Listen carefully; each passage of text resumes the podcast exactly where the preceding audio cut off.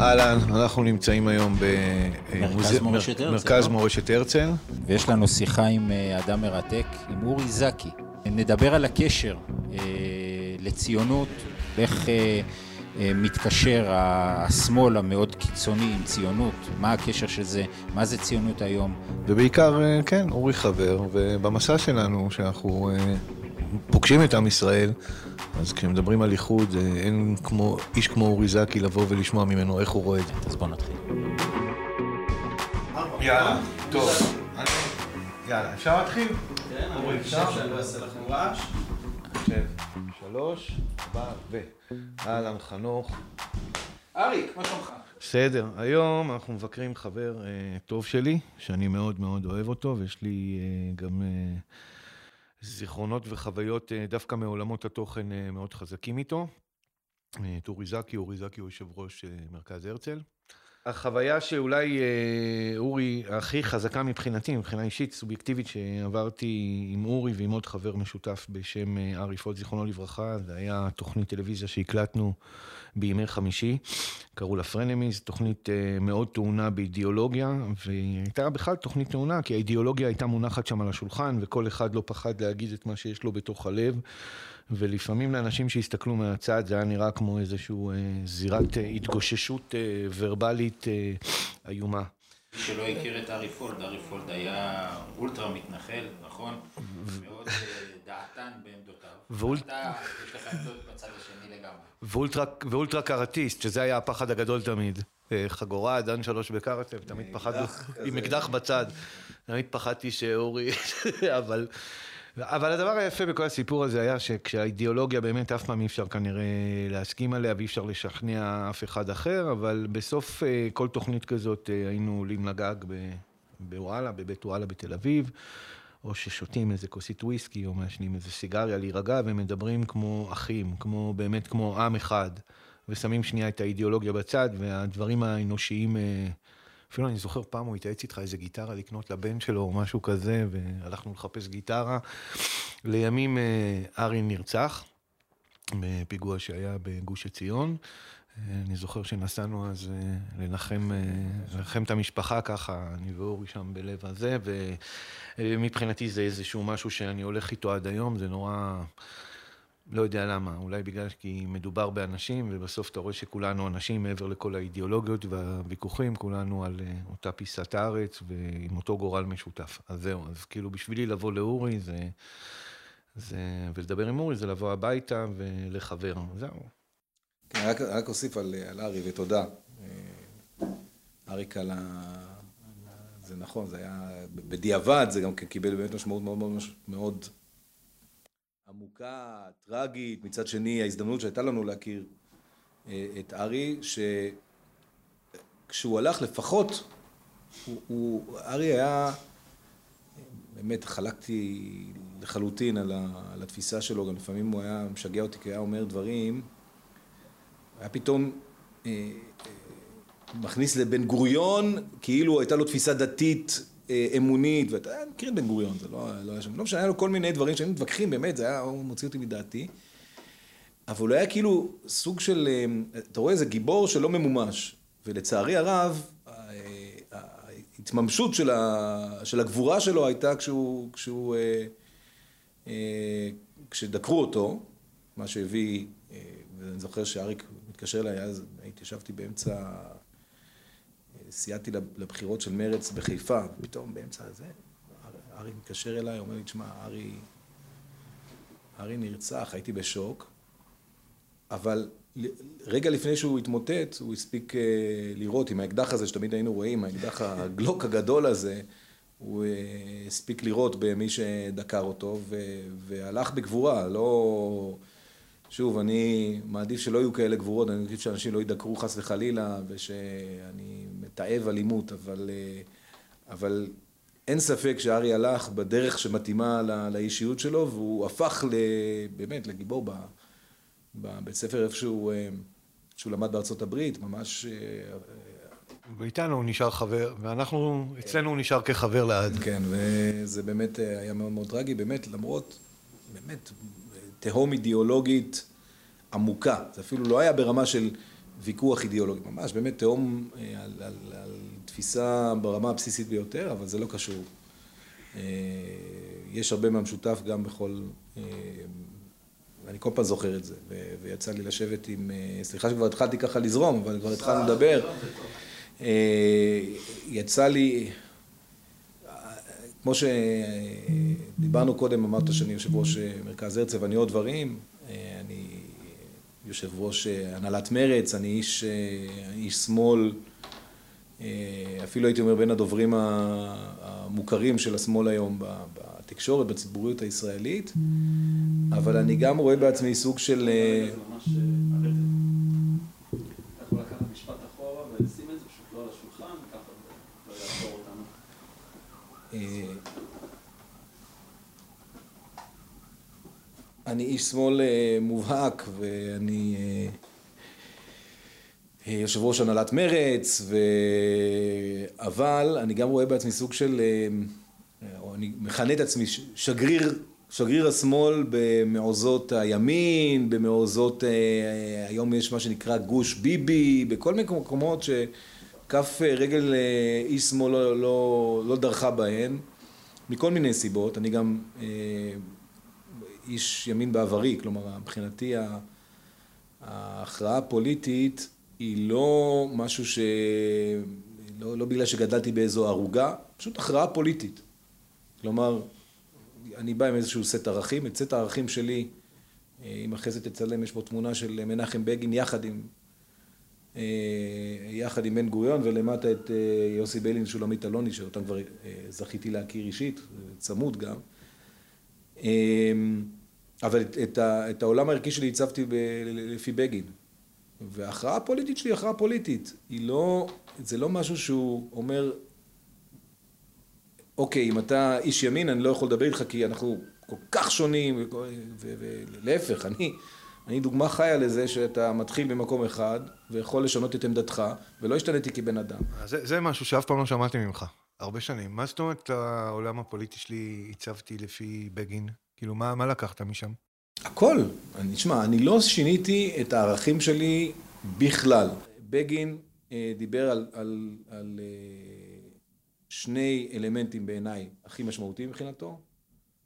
אה, כמובן, לצד כל הדבר שמשותף לכל התנועה הציונית, שזה המחויבות למדינת לאום יהודית אה, ב, בארץ ישראל, הוא דיבר על שני, שני, שתי רגליים. רגל אחת זה דמוקרטיות, וליברליות מאוד מאוד עמוקה, אני חושב שעד היום, בסליחה שאני אומר את זה, כולל רבין, כולל פרס, כולל מי שאתם לא רוצים, ראש הממשלה הכי ליברלי שעמד בראש ממשלת ישראל היה מנחם בגין. במיוחד לאור התקופה שבא ואחרי התקופה שבה הוא עמד בראשות הממשלה, אז זו מחויבות מאוד עמוקה לדמוקרטיה, לזכויות אדם, לשוויון, מצד שני מחויבות מאוד גדולה לארץ ישראל השלמה. זה, זה היו שתי הרגליים של בגין, ואני יכול להוסיף שלפי ה, ה, המעשים שלו, ואולי אלה הדברים שגם כן מאוד הרצתי אותם, אותו בגללם, גם המהפכה החברתית, כלומר שוויון במובן הכי עמוק של המילה, לתת למזרחים, ואבא שלי בא ממצרים, ו, והוא גם ספג, למרות שהוא לא מכיר בזה, וגם אני קצת ספג, כאילו, העובדה שהמזרחים פרצו, זה בגין היה אקסלרטור מאוד מאוד רציני לדבר הזה, כלומר העלייה של הליכוד, ההבנה שלו, שנבד מהתפיסה שלו עמוקה של שוויון, לא, הוא באמת לא היה אדם מתנשא. אז זה היה בגין. מה שקרה פשוט שהלכתי להישאר בשטחים, כמו שרובנו עושים, מי שמתגייס לצבא, לשירות משמעותי. ושם הבנתי שיש סתירה בין, בין הרגל ה... הדמוקרטית לבין הרגל של ארץ ישראל השלמה, ושנזכרתי אז, כשהייתי עומד במחסום, נזכרתי בנאומים של בגין, שהיה מדבר על, על מקבים ויוונים. לא הרגשתי שם כל כך מקבי, הרגשתי קצת יווני, זה שה... יש חלוק יווני. האמת זה סלווקי, זה לא בדיוק יווני, אבל... הרגשתי עם, ה... עם ה-אם שש עשרה, או גלילה זה היה לי בהתחלה, הרגשתי יותר יווני. מאשר, מאשר מקבי. ו, וראיתי שבעצם אנחנו, ש, שבגלל הנשק האישי שלי וכל החבר'ה שעומדים במחסום ושעושים ספירות וכל מיני דברים כאלה, זה היה בגלל המורה מהנשק שלי, ו, ו, ואנשים האלה מגיע להם גם חירות. וזה מה שגרם לי לשינוי הדרגתי של ההכרעה הפוליטית שלי. אני עד היום טוען שהעולם הערכי שלי, זה נכון שאני אה, הייתי מוכן, ועד היום ארץ ישראל מבחינתי, המטען הרגשי שלי, אני, כשאני הולך, כשאני נוסע במה שקראו השטחים, יהודה ושומרון, איך שלא תרצו לקרוא לזה, אני מתרגש באמת. שלא לדבר על ירושלים, לא פה, אלא העתיקה. העתיקה. ובטח בכותל, ולקח לפני כמה זמן לחפירות החדשות של, שעושים שם בעיר דוד של המעלות ה... בברכת השילוח, ו... ו... והמדריך שם עליי חלק מהשריפה של, של שבעים לספירה, של החורבן. של החורבן. לא ניקיתי את זה. אני, אני מחובר רגשית למקום הזה, וכמובן גם ערכית ו... והיסטורית ותרבותית. אבל אני חושב שבסוף, ואם אנחנו חוזרים להרצל, המהפכה ההרצליאנית, המהפכה של הציונות, זה שהעם ישראל ריבוני אה, בארצו, לא בהכרח על ארצו, אבל קודם כל הריבונות היא חשובה, והדמוקרטיה היא חלק אה, בלתי מנותק מהציונות. לא סתם הרצל, ואם עכשיו אני אעבור להרצל. לפני הרצל, סליחה, אני חייב פה להפריע לכם. ברחתי לך יותר מדי לאידיאולוגיה. לא, לא, אנחנו נגיע לאידיאולוגיה, אבל אני רוצה רגע להוריד את זה לרמה של, של אנשים, של הפרט. אני בא מהצד השני של המפה. אני את כל השירות שלי עשיתי בשטחים גם כן. והחוויה שלי... בערך באותן שנים, כי אנחנו קרובים בגיל. כן, כן. אנחנו שנה ההבדל בינינו. והחוויה שלי מהשטחים היא שונה לגמרי, אבל אני לא מדבר על זה. אני אגיד לך מה אותי מעניין, וגם מרגש באיזשהו מקום. אתה ציינת שאתה יושב ראש מזכירות מרץ, אבל עשית עוד דברים בשמאל. אתה לדע, אם אני זוכר נכון, גם בצלם ארצות הברית. עכשיו, אני זוכר מהמילואים, ב... ב... ב... בסדיר לא היה את זה כל כך, אבל במילואים, אחר כך שהגעתי, הגיעו החבר'ה שם של הבצלם, והמחסום וואץ', וגם את המילואים שלי עשיתי בשטחים. חומת מגן, כל, ה, כל הדברים האלה שם. ואנחנו התייחסנו לחבר'ה האלה, כאילו זה ממש אויב. ו, ו, וזה, וזה, ו, וזה לא בא, זה התחושה שקיבלנו. ישר, זאת אומרת, באינטראקציה הראשונה, להבדיל, אתה יודע, היה לך מצד אחד עורף, שמאוד מאוד תמך, חבר'ה ששלחו, אני זוכר אז במחנה פליטים שהיינו, בג'נין היה איזה בעל סטקייה ששלח טיולית ממוגנת, עם חבר'ה שעשו על האש שם באיזה שדה, לתת לנו לאכול ביום העצמאות, זה היה, אני חושב, משהו כזה. זאת אומרת, היה באמת, עצרו טרמפים שיצאת הביתה, כל מיני דברים כאלה, ומצד שני היו, היו החבר'ה האלה. ואתה... נמצא היום במצב שאתה עם כל העשייה הזאת שלך, נכון ש- ש- שהתחלת בימין, אבל אתה, אתה מזוהה באיש שמאל, זאת אומרת, אם נעצור ברחוב אורי זכי, אני מניח שתשעה מתוך עשרה יגידו, זה אחד מהאנשי השמאל היותר בולטים היום, מבחינת הדעתנות והכל. אתה, אתה מוצא את עצמך ב- במקום שהוא מרכז מורשת הרצל ציונות, ומהדיבור איתך, ואני רואה פה בגין, אתה, אתה רואה את עצמך ציוני ב-מאה אחוז. ציוני חרוף. יופי. אז אני, בוא תסביר לי, איך ציונות מתיישבת עם בצלם? איך ציונות מתיישבת עם בי-די-אס? קודם כל, קודם כל בי-די-אס ובצלם זה לא, לא בהכרח אותו דבר. אני אגיד לך משהו רגע על, על דווקא על בצלם, ולפני שאנחנו הולכים, אתה, אתה מחזיר אותי לאידיאולוגיה. אמרת, בוא נדבר כבני אדם, רגע. אני, או, או לא... כי זה תחושה, אתה מבין? אני יכול להבין את התחושה שלך, כן. אבל אני חושב שחלק מה, מהחוזקה שלנו כחברה, זה לא חוכמה, עם כל הכבוד, לשלוח טיולית ממוגנת, לא שאני אומר שלא צריך לעשות את זה. אני מעדיף בלי בשר, אבל הייתי גם שולח. אתה טבעוני? לחיילים שלנו, כן. אוקיי. לאחרונה, הייתי צמחוני שבע שנים, ועכשיו אני... על המדרגה. טבעוני לייט, מה שנקרא. אבל עם כל הכבוד לזה, והערכה האמיתית שיש לי לזה, ובתור גם מילואימניק, ובתור סדירניק, ולא משנה מה, תמיד מאוד מאוד אהבתי את זה, וזה כיף בתור חייל, שיש לך גיבוי, ויש לך הערכה וכל זה, אבל זה לא חוכמה. לא חוכמה כשלעשות את הצעד המתבקש, כל העם מתגייס מאחורי, ה, מאחורי הצבא שלו וכל זה, הרבה יותר קשה. תחשוב על האנשים האלה, שיכול להיות שברמה, אם, אם יגרמו לכם כזאת תינה, אני לא יודע, זה בגלל ההתנהגות האנושית שלהם, כי אם ככה זה טעות שלהם, וגם הם צריכים לעבוד על עצמם ועל עצמן, אם זה במקרה שמחסומות, שבסוף איזה חבורת סבתות זקנות. לא רק. יש לי קרובת משפחה שפעילה שם. יש לי גם קרוב משפחה אחר שהוא מהסרבן מצפון וכל מיני כאלה. מאה אחוז. והם שם נגד החברה שלהם ונגד זה, הולכים ו... מבחינת המוסר הקולקטיבי שלנו, כולל שלך שמעצבנים אותך ואולי אתה אפילו שונא אותם, תאמין לי שהם עושים לך שירות. כי הם מראים שבחברה שלנו, החברה שלנו כקולקטיב, כאורגן, יודעת גם לשלוח את ה... אוטובוס עם, ה, עם המנגל, אבל גם לפקח שכן, האנש, האנשים האלה שתחת הנשק שלנו, כמו שאמרתי קודם, כל כך הרבה שנים, מישהו פוקח עין, מישהו אזרח, ויש בחברה שלנו מספיק כלים בשביל לוודא שאם חס וחלילה יש הפרות של ה... וזה קשה מאוד, קשה מאוד לשלוח במשך עשרות שנים, כל כך הרבה חבר'ה צעירים לשם. אתה יודע איפה הנקודת זמן שבה, שאני, נגיד נקודת זמן, מה קרה? שפתאום אמרת, רגע, אני לא יכול להצביע יותר למי שתומך ב, ב, בהמשך השליטה שלנו שם, כששירתי, לא, לא חוויה שהייתה לי. חוויה שהייתה לחבר שלי. חבר שלי בשם אופר, וואלה, עד היום אחד האנשים הכי תמימים והכי בעלי לב זהב שאני מכיר, בן אדם שלא יכול לפגוע בפרעוש. אוקיי? והוא יום אחד, כשחוזרים הביתה לשכונה, בשבתות, כאילו, שירת בשטחים כמוני, הוא מראה לי... מסבחה כזאת. שאל אותה, אופר, מאיפה יש לך מסבחה?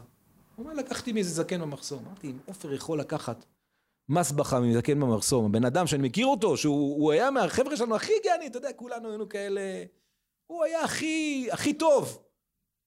וזה הביא אותו לדבר הזה, יש פה משהו דפוק. אורי, אני לא רוצה להתווכח איתך על הדבר הזה, כי יש לי מה לענות לך על כל דבר. אני רוצה, שנייה לשאול, בדגש לא, על הציונות. אני אומר לך, לכן, לכן חשוב לי ש, no. שהאנשים האלה ישאול. לגבי הציונות, אז שוב אני אומר, ואני, אז אני כן מה שתחלתי. דרך אגב, החבר'ה האלה שאמרת, המחסומות שבאלה, ה...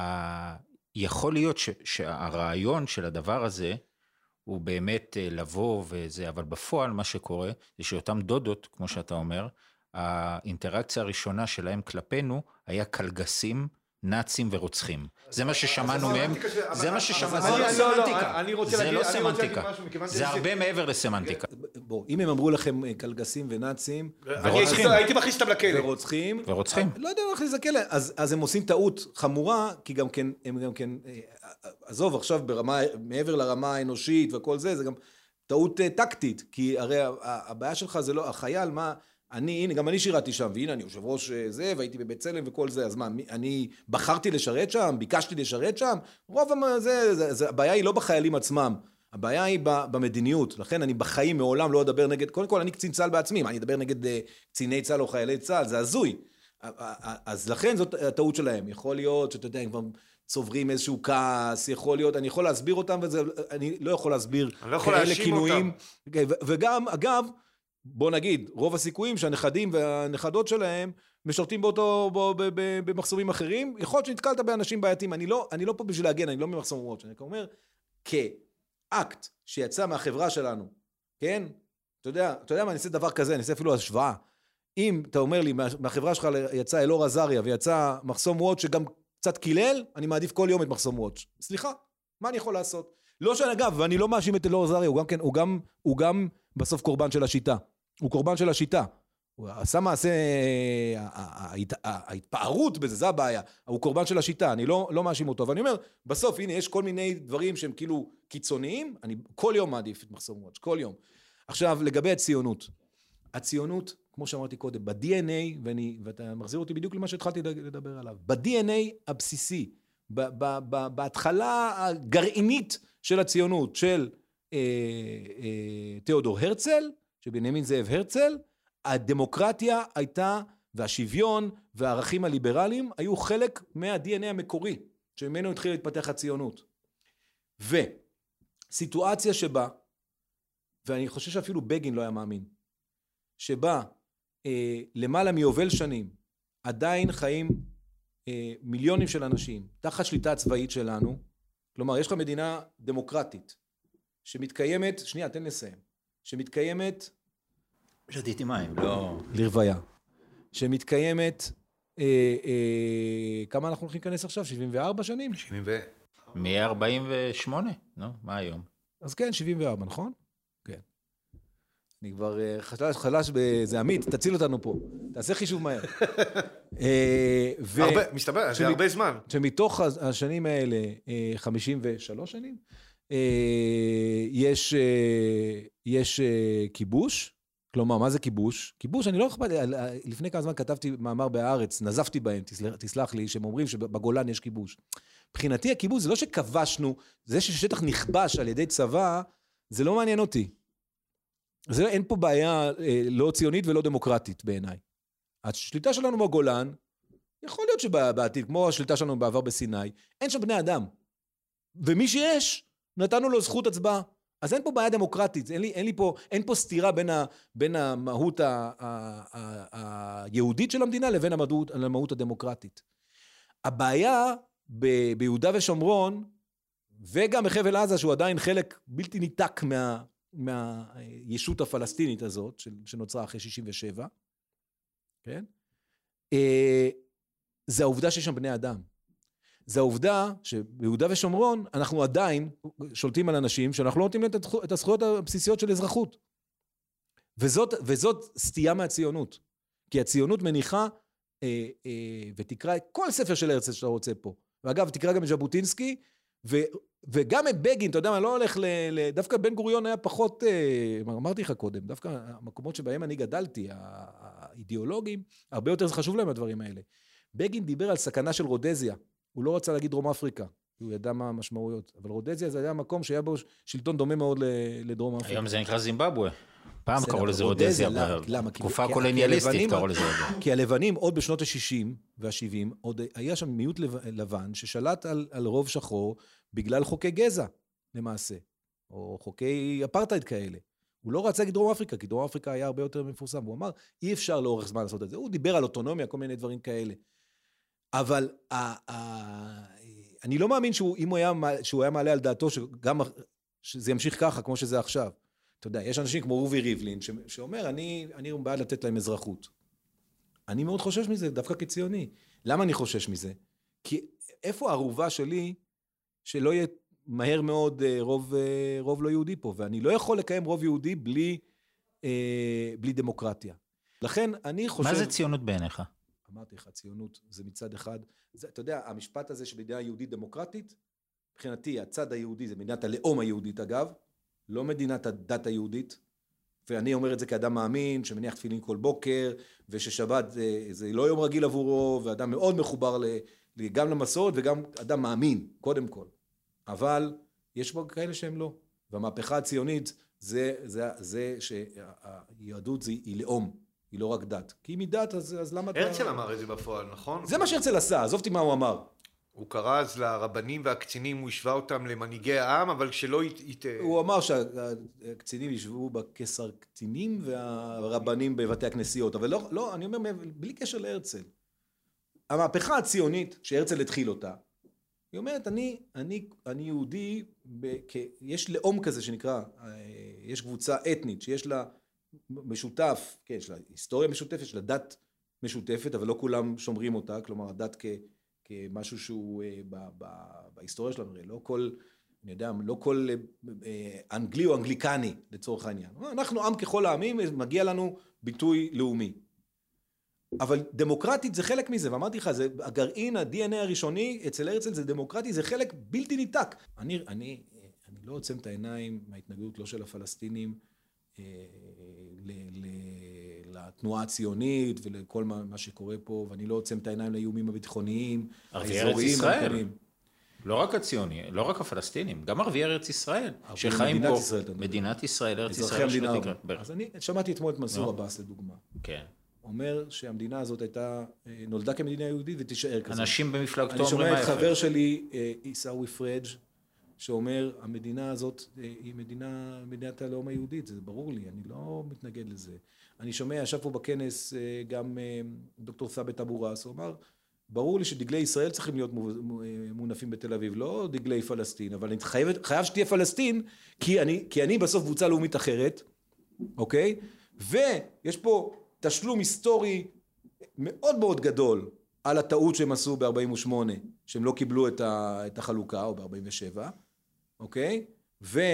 ושכמעט חמישים אחוז, או ארבעים ומשהו אחוז מה... מארץ ישראל המנדטורית, פלסטין המנדטורית, כן? פלסטין, הם הצטמצמו לשטחים שנכבשו ב-שישים ושבע, שזה פחות מ-שלושים אחוז מארץ ישראל המנדטורית, והם מוכנים להקים שם מדינה. אני, זה דבר שהוא הכי ציוני בעולם, כי זה לא שם אותי בקונפליקט בין האופי היהודי של המדינה, לבין האופי הדמוקרטי של המדינה. עם כל הכבוד למה ש-X Y Z חושב, ומה יש לו בבטן או בראש, זה לא מעניין אותי. אבל זה לא בבטן או בראש, ראית פעולות עכשיו. יש הרבה מאוד יהודים במדינה הזאת, שאני לא יכול להסכים עם מילה ממה שהם אומרים. בכל מיני צדדים אגב. מה אני יכול לעשות? אני מדבר על פתרונות פוליטיים, אני לא מדבר על מה עומד בלבבו של אדם. אין ספק שאם אתה, או אפילו אני, היינו אומרים היום, זאת אומרת, בוא נקים מדינה כמו, כמו שהוא עשה. נכתוב איזה ספר, אבל כשאנחנו כותבים ספר, והוא נהיה מציאות. אני מניח שלא היינו שמים פה אה, אה, אה, פלסטינים. אני מניח, לא אתה ולא אני. ואני מניח שגם מנסור עבאס, למרות מה שהוא אמר אתמול, וגם עיסאווי וכל מי שאתה רוצה, אם הוא היה עושה ספר, לא בטוח שהוא היה שם אותי ואותי חבר שלו טוב, הוא לא בטוח שהוא היה שם אותי מלכתחילה פה, כי, כי זה יוצר קונפליקט. אבל זה קיים, והם פה. ואתה לא, ו, ולהגיד, לא, וזה, וכולה שלנו וכל זה, הכל בסדר גמור. רק תדע שזה, זה, זאת סיים הציונות. לטענתך. לא לטענתי. לטע... הכל לטענתי, אנחנו בעידן הפוסט-מודרני. אין, אין יותר... יש לך פוסט-ציונות היום, אתה יודע. אני טוען... הציונות רלוונטית היום, אתה חושב? אני טוען שהמשיחיות, no. וה... שאתה אומר שהארץ יותר חשובה מהדמוקרטיה לצורך העניין, זאת פוסט-ציונות. זה עיוות בציונות. כי אני, כי אני, כי אני קורא את, את ומה לגבי אלו שטוענים שהציונות סיימה את תפקידה, שאין היום יותר מקום לציונות? אני ממש לא מקבל את זה. הציונות, הציונות של הרצל. אף ציונות, קודם כל, אני חושב שאנחנו לא מדינה ככל המדינות. אנחנו לא עם ככל העמים. אני חושב ש... אני לא חושב שאתה יודע, בכלל, התפיסה של ממלכת כהנים וגוי קדוש, שזה כאילו העם הבחירה, יש איזו נטייה שנוצרה דווקא, אני חושב, בגלות, בשביל להצדיק את הסיטואציה שבה אנחנו נחותים מאחרים, איזה מין התנשאות על האחרים. כשאני קורא בסוף בתורה, מה זה ממלכת כהנים וגוי קדוש, מה זה הכהנים בישראל, בעם ישראל? הכהנים יש להם יותר חובות. יש להם יותר חובות, בעוד שכל עם ישראל יש לו חובות, שזה המצוות, לכהנים יש אקסטרה מצוות, בטח הכהנים בתקופה שיש בית מקדש. וזה התפיסה שלי, העם, העם שלנו בקרב העמים. יש לנו אקסטרה חובות. מה אקסטרה חובות? כהן הוא לא יותר טוב, כהן הוא לא יותר טוב מישראל או מלוי. הוא לא יותר טוב. חלק. יש לו יותר חובות. מה האקסטרה של כהן, כאילו, זה היום, של עם ישראל? מה אתה רואה? מה האקסטרה שלנו? לעם היהודי. היום, תפיסה מודרנית. מה אנחנו היום? בתרגום שלנו, אני חושב שהציונות היא א' התנועה הלאומית הכי מדהימה שהייתה פה אי פעם.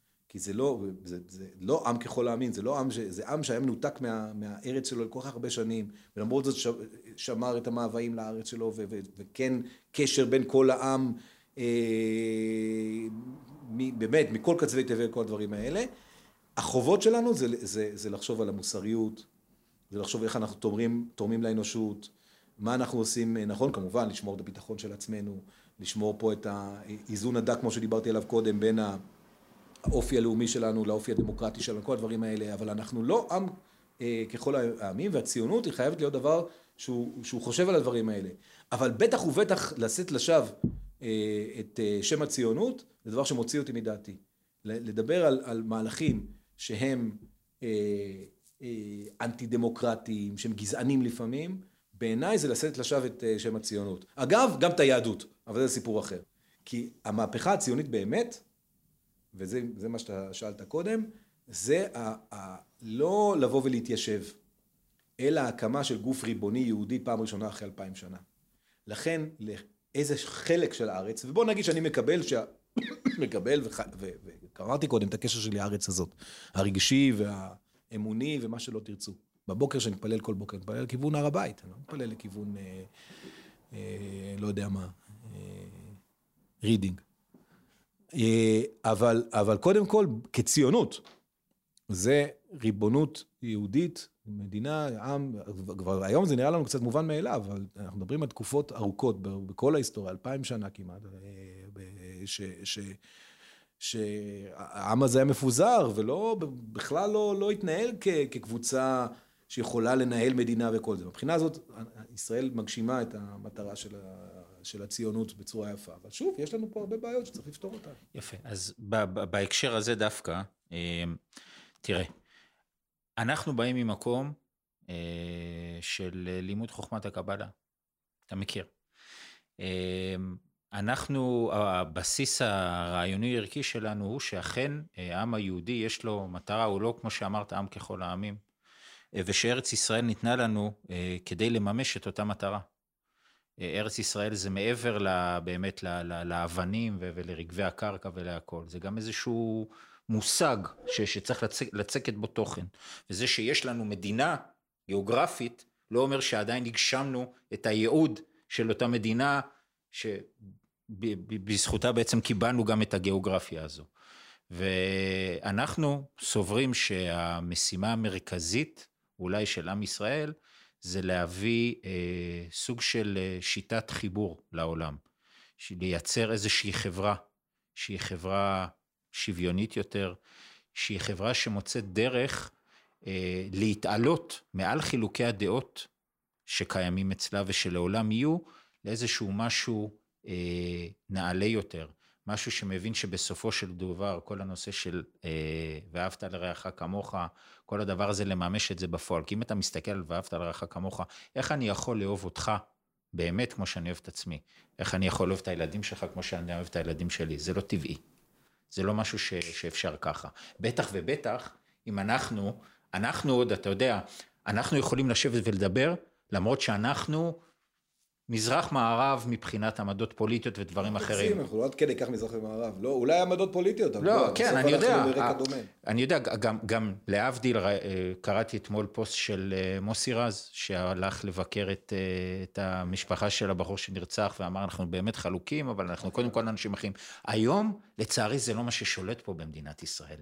היום אתה רואה שהפירוד והכיתוב הולך ונהיה חמור הרבה, הרבה, הרבה יותר.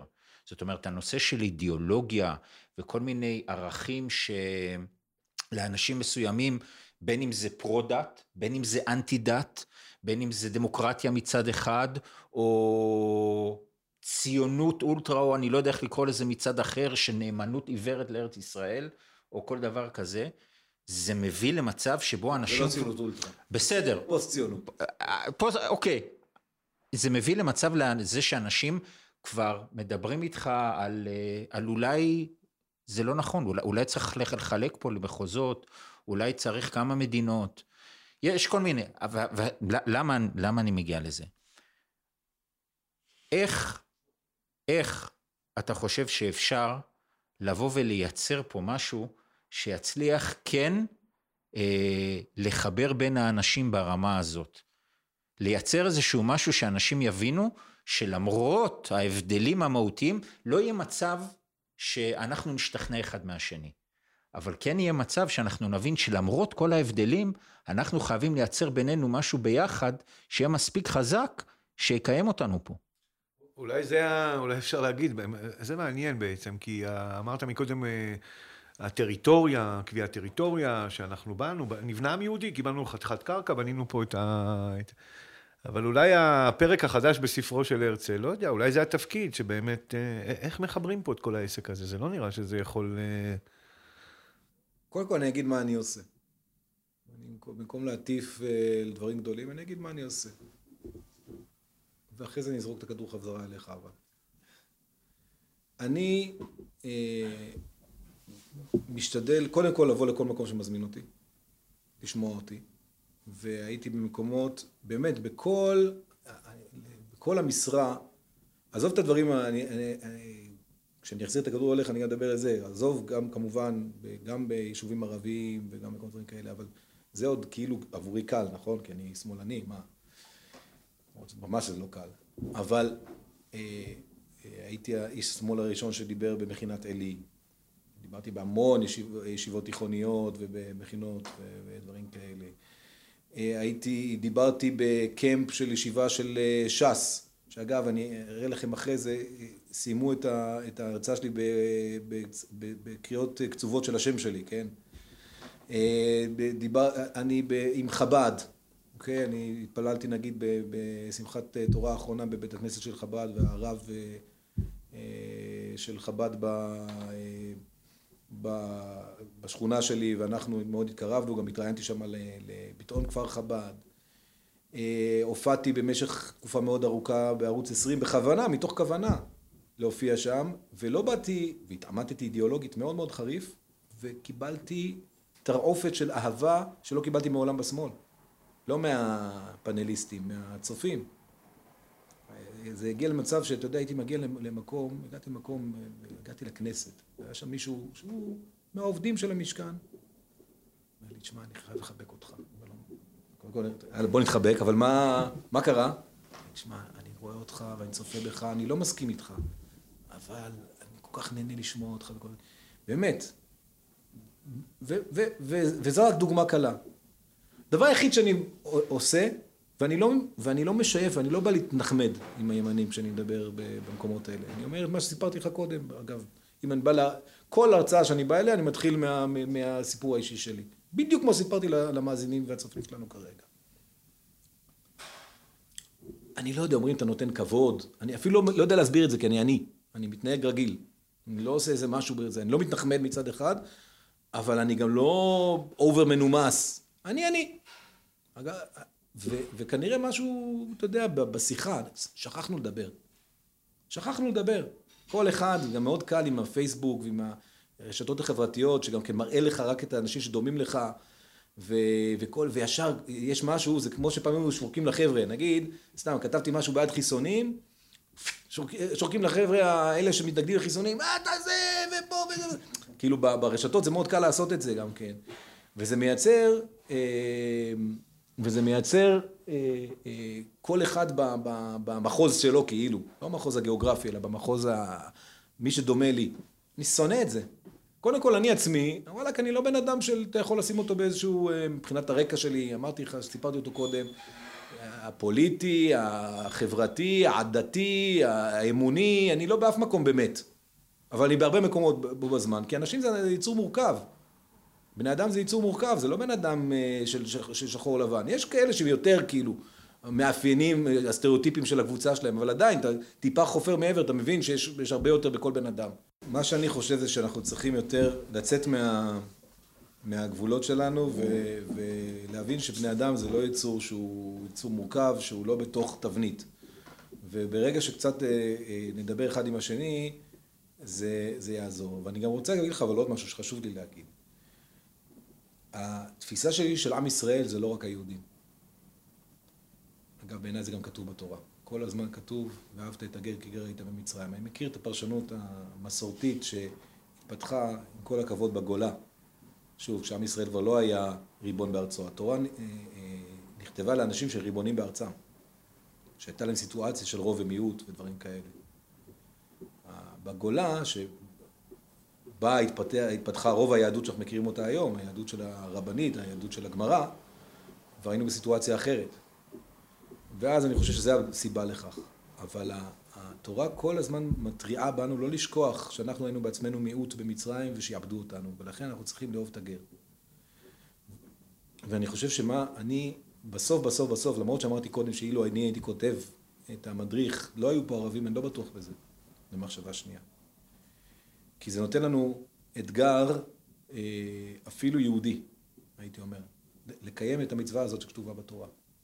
ואגב, אפרופו הרצל, גם הרצל עצמו אמר שצוואתי לעם ישראל, שאתם תיבחנו לפי איך שתתנהגו לגר שיושב בתוככם. כלומר, הרצל, מבחינה הזאת משקף גם את, מה ש... את הציווי הזה שבתורה. ואם אנחנו חושבים שאנחנו כ... כיהודים, נגיד, מאמינים, אוקיי? לא כולם מאמינים, אמרתי זה קודם. אנחנו נגיד כיהודים מאמינים, אני, אני מבין, לפי מה שאתם רואים. היה הרי איזה, איזה רב שלקח קיצוניות, את הרצון לקיים תרי"ג מצוות, אז הוא, הוא לקח אה, אה, גוזלים של ציפור. שילוח חכים. כן, אבל הוא גנב לה את, את, סליחה, את הגוזלים, על מנת שהוא יוכל לעשות שילוח חכים. אתה מבין? למה? בגלל... יש לנו את הזכות, פעם ראשונה אחרי אלפיים שנה, לקיים את מצוות אהבת הגר. הגר והאזרח והתושב שבתוככם וכל הדברים האלה. אני לא מתייחס עכשיו ברמה של איך פירשו את זה, כל הכבוד, באמת. אני לא מתיימר להיות רב או משהו כזה. אבל אני מסתכל בסוף, בסוף, בסוף על המהות של הדברים. אחרי אלפיים שנה זכינו שאנחנו יכולים לאהוב את הגר, את המצווה הזאת. שהיא מצווה שחוזרת על עצמה, אולי המצווה שחוזרת על עצמה הכי הרבה פעמים בתורה. תקראו, המון פעמים זה כתוב. וזה חלק מלהיות, מעם ישראל היום. וכשאנחנו מדברים, אני, אני ממש, יש איזו נטייה קצת אה, כזאת, אולי טבעית. אנחנו צריכים בתוכנו צו פיוס וכל זה. הצו פיוס הזה חייב לכלול גם את הערבים. את אזרחי המדינה הערבים. ואגב, אה, אה, מהגרי העבודה והפליטים וכל האנשים האלה, זה ציווי יהודי, זה ציווי מהתורה. ציווי מהתורה. וזה גם ציווי מההיסטוריה שלנו. שאנחנו רוב השנים האלה היינו מיעוט, ורדו בנו והתייחסו לזה. עכשיו אני לא אומר שאנחנו, ב... אני, אני לא מאלה שאומר שאנחנו הכי גרועים, ממש לא, ממש לא, ממש לא, ממש לא. הסיטואציה בשטחים היא בעייתית מאוד. היא בעייתית מאוד כי שם זה ממש שליטה צבאית על... על ו, ו, ו, ואנחנו חייבים להכריע מה קורה שם כי זה אוכל אותנו מבפנים. אבל אנחנו ממש לא הכי גרועים, אבל זה לא, זה לא מעניין אותי. אומרים, אה, מה קורה בסוריה? אה, מה קורה בסין? מה אכפת לי מה קורה בסוריה ובסין? אני לא עושה את זה בשביל לרצות איזה מישהו. אני עושה את זה בשביל עצמי. דווקא כיהודי, דווקא כציונות עדיין חיה, ודווקא כיהדות עדיין חיה. איך אתה חושב, אה, הפרשנות, גם על הנושא של הגר, אנחנו לומדים את זה בתור איזשהו סוג של עבודה פנימית, שזה שלבי תיקון שהאדם עובר, גם גר, גם ישראל, גם כל הדברים האלה, אבל פחות ניכנס לזה עכשיו. השאלה היא אחרת. אני, אני חושב שכדי באמת כמו שאתה אומר לאהוב את הגר, להיות, לעשות שלום עם הערבים, להיות אנושיים יותר למהגרי העבודה או לכל דבר, אנחנו צריכים קודם כל לתקן את עצמנו, לתקן את הקשר בינינו. אני קולט אותם, בטח את האזרחים פה במדינה, כי חלק מעצמנו, עם כל הכבוד. בסדר, בסדר, אוקיי, אבל... אצלך למשל, שקודם דיברנו על ציונות ודיברנו על ערכים, ואתה חוזר לזה כל הזמן, יש את הנושא של, של השליטה בשטחים, כן או לא. עכשיו, הנושא הזה, כמו שהוא בוער אצלך בכיוון אחד, אצל אנשים אחרים הוא בוער בדיוק בכיוון השני. בסדר, לכן אני מדבר איתם. יפה.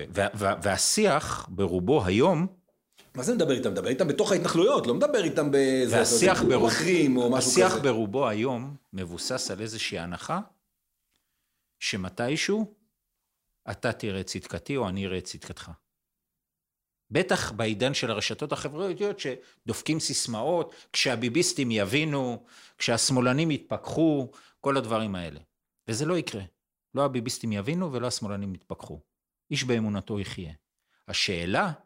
איך לוקחים, איך לוקחים את המצב הזה, בלי איזושהי מחשבה שמתישהו הצד השני יראה את האור, מה ואיך אפשר לפעול היום, כדי להגיע לאותו מקום שאתה רוצה להיות בו? קודם כל, אני לא מקבל את הנחת העבודה שלך, שאנשים לא יראו את האור. אנשים, אגב, בלי קשר למחנה פוליטי דווקא, התנגדו מאוד לנסיגה מסיני, ואמרו שזה יהיה סכנה ביטחונית ומשהו נורא וכל זה. והיום, תראה לי אנשים, יש ממש מעטים שאומרים שזו הייתה טעות. הרוב עצום מבין שזה היה דבר נכון. וזה היה אז בלב המחלוקת הפוליטית בישראל, ומחלוקת שלנו עם ארצות הברית וכל מיני דברים כאלה. תראה אבל את העם שלנו היום, לעומת העם שלנו כשהייתה את הנסיגה של סיני מבחינת, מבחינת הלכידות הפנימית בו. אני לא חושב שאתה צודק. אני זוכר את המראות מימית. נכון, נכון.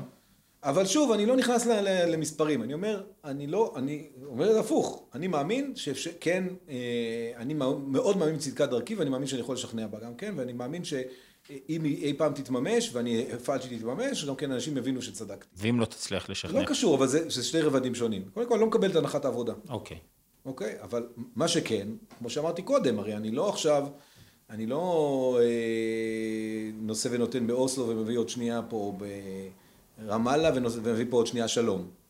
ואני מבין שכרגע בעתיד הנראה לעין, גם בגלל שהאופי הממשלה הנוכחית, קודמת, ומה שאני גם בכלל רואה בעתיד הנראה לעין, אני גם לא רואה שהולכים לעשות את זה. לצערי, אגב, לצערי, דוגמה נתניהו, אם היה עם, עם, עם, עם מנהיג מהסוג של בגין, הוא יכל להביא שלום שהיה לכידות מדהימה מאחוריו. חלק מההתנגדות, חלק זה אידיאולוגיה, אבל חלק זה השאלה מי, מי מביא את העסק. לא סתם לבגין היה יותר קל, כי הוא בא כאילו מהימין, הוא הביא את הימין, ואז גם השמאל תמך, ואז היה כזאת לכידות.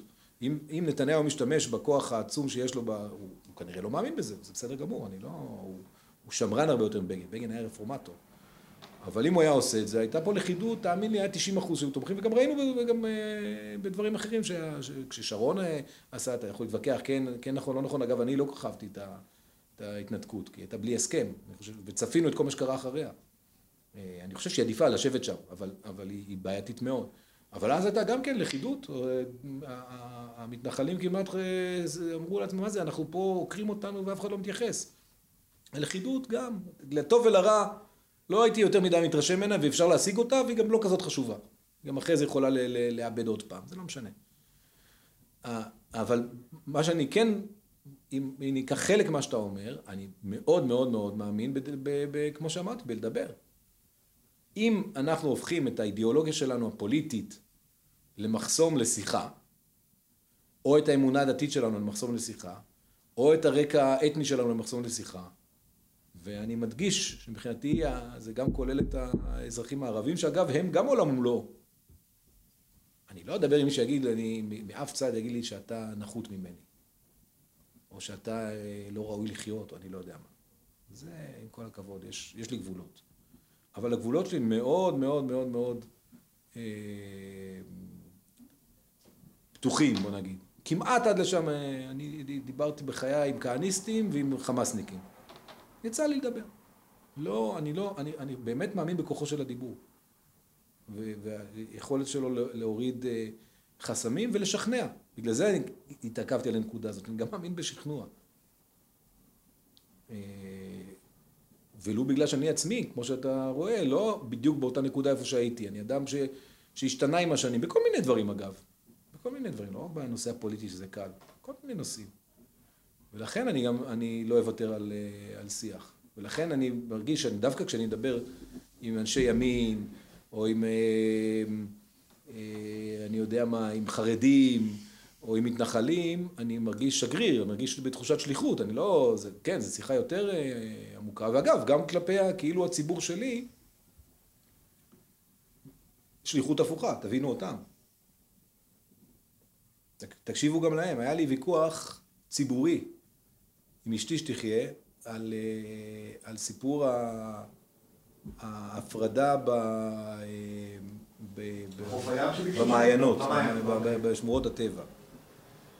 עכשיו אני, זה נושא לא פשוט, כי יש, יש טרנד מאוד מסוכן של, של הדרת נשים מהמרחב הציבורי, אני לא, לא נזלזל בו בכלל. אבל אני לא אוהב להגיד משהו קטגורי. אם ניתן מעיין פעם בחודש שיהיה במופרד, אז גם האוטובוסים יהיו מופרדים, ואז בכיכר רבין יהיו מופרדים. אני לא מקבל את זה. כי אני אומר, וואלה, יש נשים, פנו אליי נשים וחיזקו אותי, נשים חרדיות, וכתבתי את זה בטוויט, וזה עשה רעש, חבל על הזמן. יש נשים חרדיות, קרייריסטיות, מצליחות, פמיניסטיות בדרכן, כלומר, הן אומרות, אם הליברליות זה כפייה הליברלית, אז זה לא ליברליות. אני לא יכולה, אתם למעשה מונעים ממני, ומבן זוגי, אבל בעיקר ממני, להגיע, בשם הפמיניזם, ליהנות מזכויות החמדה של הטבע של הארץ הזאת נתנה. נו משהו. אז היה לי ויכוח כזה, וזה, והיה לי ויכוח, ויצאו נגדי, הנה, ככה מרץ מדברים, יש לי, יש תמיד את אלה, ככה מרץ מדברים, על כל דבר שאני אומר, ככה מרץ, אני לא מצביע יותר למרץ, הנה מרץ, זה, זה, זה, זה, זה, כן, אני יושב ראש הנהלת מרץ, ויש לי עמדה, וזאת העמדה שלי שאומרת, כן, צריך, דווקא מהליברליות שלי בעיניי, מהפתיחות שלי, להבין שליברליות זה לא רק לליברלים, כי אז זה מטומטם, זה מטומטם, זה להבין שיש פה עוד אנשים שיש להם צרכים אחרים שונים משלי, באמת שונים מאוד. אני, אני, אני רוצה להגיד שאני חושב שהם טועים, יש דברים שהם טועים אידיאולוגית בעיניי. זו עוד הדרך שהם בחרו. היה דעה, כמו אותה דעה נחרצת שלך, שאתה בעד שחרדים לא יתגייסו, אני זוכר. נכון, נכון, נכון, נכון, אני מטיף לזה שנים. אגב, זה מביילין ירשתי. אני חושב שזה... טוב, פה יש גם טמטום. פה זה המבחינה האינטרסנטית שלנו. כי מה קרה? חרדים, אני לא מאמין שפעם חרדים יתגייסו. אני לא חושב שצה"ל זקוק לזה מבחינת... אבל לא חושב שפעם יתגייסו. ואם יתגייסו, נגיד תהיה כפייה ממש, חרדי שנכנס לצבא, אני לא יכול לערוב שהוא יצא חרדי. אלא אם כן הצבא ישתנה. ואני לא רוצה שהצבא ישתנה. הצבא הוא בבואה של החברה הפלורליסטית שלנו, קצת דווקא, הגבעת חלפון שיש בה דווקא, זה דבר טוב. כאילו, הוא לא צבא כמו אמריקאי כזה, זהו, יש. ווואלק, זה לא מתאים לחרדים. ואז מה עשינו? קלענו אותם בתוך הישיבות. כי אמרנו להם, חבר'ה, או שאתם בישיבה או שאתם הולכים לצבא. והצבא זה גזר דין מוות לאורח החיים החרדי. ועכשיו, אם אתם יושבים בישיבות, אסור לכם לעבוד. כי מה אתם אומרים? אתם אומרים שתורתכם אומנותכם. כלומר, אתם טוענים שאתם רק ב-עשרים וארבע שבע בני ישיבות, אז אתם לא יכולים לעבוד. מה אנחנו עושים? לוקחים משהו שהתחיל בכמה מאות, היום זה כבר עשרה אחוז מהמדינה או משהו כזה, יהיה עוד יותר מזה. אומרים, אתם לא יכולים להיות שותפים במדינה יצרנית מודרנית. בארצות הברית, חרדי, הוא לומד קצת בישיבה, והוא עובד, והוא עושה, והוא זה. יש יחידי סגולה, עילויים, שיושבים בישיבה.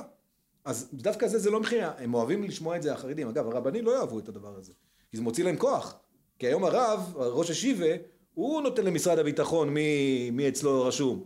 ויעני, ואז יש לו כוח על ה... לתלמידים שלו, שהם רשומים אצלו. אבל כן, זה מה... אני, אני בהחלט אה, אה, מאמין גם בזה. אנחנו, אה, בסוף כל אה, פרק הזה, אנחנו אוהבים לתת קטע מ... אנחנו לומדים, אחד האנשים שאנחנו לומדים את הכתבים שלו, זה רבי יהודה ליבאשלג, בעל הסולם. סלח לי שם. זה... לא, עכשיו אני אשמח להיחשף מה שנקרא. כן, בעל הסולם היה, אפשר להגיד, אחד המקובלים הבולטים, אם לא הבולט שבהם ב... במאה הקודמת, הוא כתב את פירוש הסולם לספר הזוהר, כתב את תלמוד עשר הספירות, שזה בעצם פירוש לעץ חיים של הארי, התיר אוסף גדול של כתבים חברתיים, שעוסקים ב, ב, גם ב, ב, במה זה ארץ ישראל, עם ישראל, הוא כחרדי שחי בבני ברק, היה לו סכין השבת שלו, היה כתוב על הארץ ישראל, שזה משהו שבכלל, בכלל לא, לא מתאים ולא היה מקובל וכו'. וחלק מהכתבים שלו שאנחנו לומדים נקרא כתבי הדור האחרון, שבו הוא בעצם, בעצם מסתכל ומתאר מתוך הדרגה ש, ש, שהוא היה בה, איך אמורה להיראות החברה בדור האחרון לפני התיקון. אז ברשותך, הייתי שמח אם לתת לך קטע קצר של ארבע שורות, שתוכל לקרוא אותו ולהגיד לי מה, מה אתה חושב עליו. שמחה. הקטע הראשון, העליון, אם תוכל לקרוא אותו בכל רם ולהגיד מה, מה זה נראה לך. התורה הדתית של כל האומות צריכה לחייב בראשונה את חבריה להשפעה, את ההשפעה לזולתו, בצורה שחיי חברו קודמים לחייו, של אהבה, ואהבת לרעך כמוך. שלא ייהנה מהחברה יותר מחבר הנכשל, וזהו דת כולל לכל האומות. אבל חוץ מזה, יכולה כל אומה ללכת בדתה, היא ובמסורת שלה, ואין לאחת להתערב בחברתה. נאמר, יפה מאוד, מדהים. כן. מה, אני לא, אלא אם כן לא הבנתי. לא, לא, לא, מה, מה? אני, אני, בעיקר מה שאני אוהב פה, כן. שהוא, הוא לא מתרכז רק ביהודים, אלא בכל, אם, אם, אם הוא, הוא קורא לדת, מה שאנחנו קוראים לדת, אם הבנתי אותו נכון, שוב, אני, באמת, זה פעם ראשונה שאני נחשף פה לטקסט, ואני, לפעמים זה, טקסטים הם, הם, הם פונקציה של המושגים שאנשים מכירים, אני לא בקי גדול בקבלה, רחוק מזה, אבל אם הבאתי את זה כלשונו, בוא נגיד לפי העולם המושגים שלי, אני מסכים איתו לחלוטין, בכל הדברים שהוא כתב. הוא בעצם פה בא ואומר שיש בעצם חוק אחד שהוא עליון לכולם. מה, מה זה ביתי עיקר בתפילה לכל העמים? זה לא שכולם יאמצו את מנהגי היהדות וישבו בבית הכנסת. זה הנושא של השפעה לזולתו, של לנסות להגיע לאהבת לרעך כמוך, זה הכלל שימשול בכיפה עבור כולם. ומעבר לזה, באמת כל דת, כל חברה תהיה, תהיה, את מנהגיה יישמרו לה, ולא צריך להתערב אחד בשני. ההפך, הוא בא והוא מדבר על זה שאסור גם אה, להשמיד או לשנות, שחלק מהדברים האלה זה הכל בעצם יציר הבריאה מלמעלה, ש, שנותן את זה באיזשהו איזון מסוים, כדי לקדם את, ה, את האנושות למקום שהיא צריכה להגיע. אז הבנתי, ואני מסכים לחלוטין. אורי, תודה רבה. תודה לכם. תודה שקיבלת אותנו. שמחנו מאוד. בכבוד. תודה רבה.